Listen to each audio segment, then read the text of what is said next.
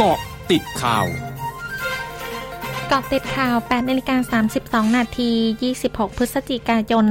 2564 นายธนกรวังบุญคงชนะโฆษกประจำสำนักนายกรัฐมนตรีเผย นายกรัฐมนตรีเชิญชวนประชาชนเข้ารับการฉีดวัคซีนป้องกันโรคโควิด -19 ให้ครบโดสเพื่อสร้างภูมิคุ้มกันหมู่ ซึ่งขณะนี้ไทยมีวัคซีนในปริมาณที่เพียงพอให้คนทั้งประเทศ และวัคซีนทุกชนิดผ่านการอนุมัติโดยองค์การอนามัยโลก และสำนักงานคณะกรรมการอาหารและยาของไทยแล้ว โดยวันที่ 27 พฤศจิกายนถึงวันที่ 5 ธันวาคม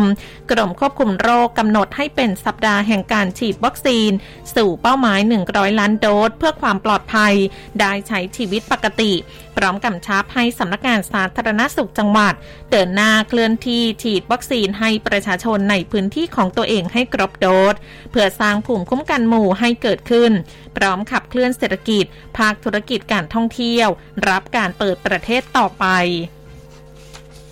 เพจ Facebook ไทยรู้สู้โควิด ประกาศศูนย์ฉีดวัคซีนกลางบางซื่อปรับเปลี่ยนชนิดวัคซีนหลักที่ให้บริการในเข็มต่างๆ ดังนี้ เข็มที่ 1 2 3 เป็นชนิดวัคซีนไฟเซอร์ และหรือโมเดอร์นา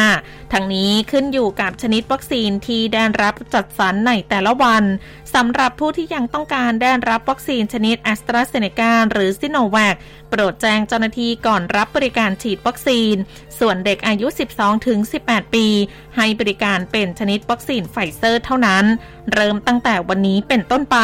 ลงทะเบียนจองคิวฉีดวัคซีนได้ผ่านเครือข่ายมือถือทั้ง 4 ค่าย ศูนย์บริหารสถานการณ์โควิด -19 หรือสอบครายงานสถานการณ์โรคโควิด -19 วันนี้พบผู้ติดเชื้อเพิ่ม 6,559 ราย จำแนกเป็นผู้ป่วยจากระบบเฝ้าระวังและบริการ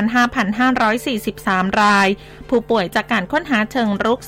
225 ราย ผู้ป่วยภายในเรือนจำที่ต้องขัง 752 ราย ผู้ป่วยมาจากต่างประเทศ 39 ราย รวมมีผู้ป่วยสะสม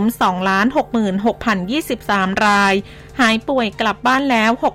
6,875 ราย รวมหายป่วยสะสม 1,966,538 ราย อยู่ระหว่างการรักษา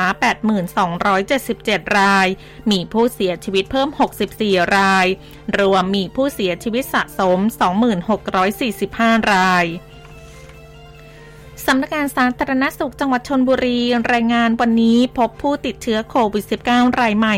202 ราย ส่วนใหญ่ติดเชื้อจากการสัมผัสผู้ป่วยยืนยันจากครอบครัวและที่ทำงานขณะที่คลัสเตอร์ค่ายทหารระบาดต่อเนื่อง ล่าสุดพบเพิ่มเติมอีก 22 ราย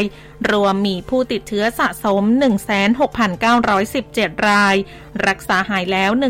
1,404 ราย อยู่ระหว่างการรักษา 2,156 ราย มีผู้เสียชีวิตเพิ่ม 3 ราย รวมมีผู้เสียชีวิตสะสม 757 ราย ช่วงนาคืบหน้าข่าวอาเซียนค่ะ ร้อยจุดห้าคืบหน้าอาเซียน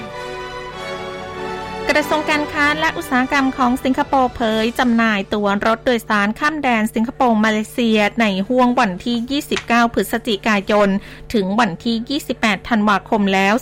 4,400 ใบ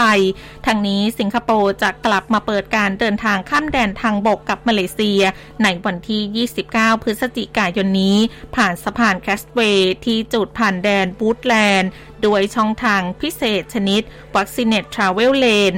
ซึ่งจะยกเว้นการกักตัวสำหรับผู้ฉีดวัคซีนโควิด -19 โดยกำหนดจำนวนผู้เดินทางไม่เกินวันละ 2,880 คน ประเทศละ 1,440 คน ทั้งหมดคือกติดข่าวในช่วงนี้ สุพิชยาถาพันรายงานค่ะ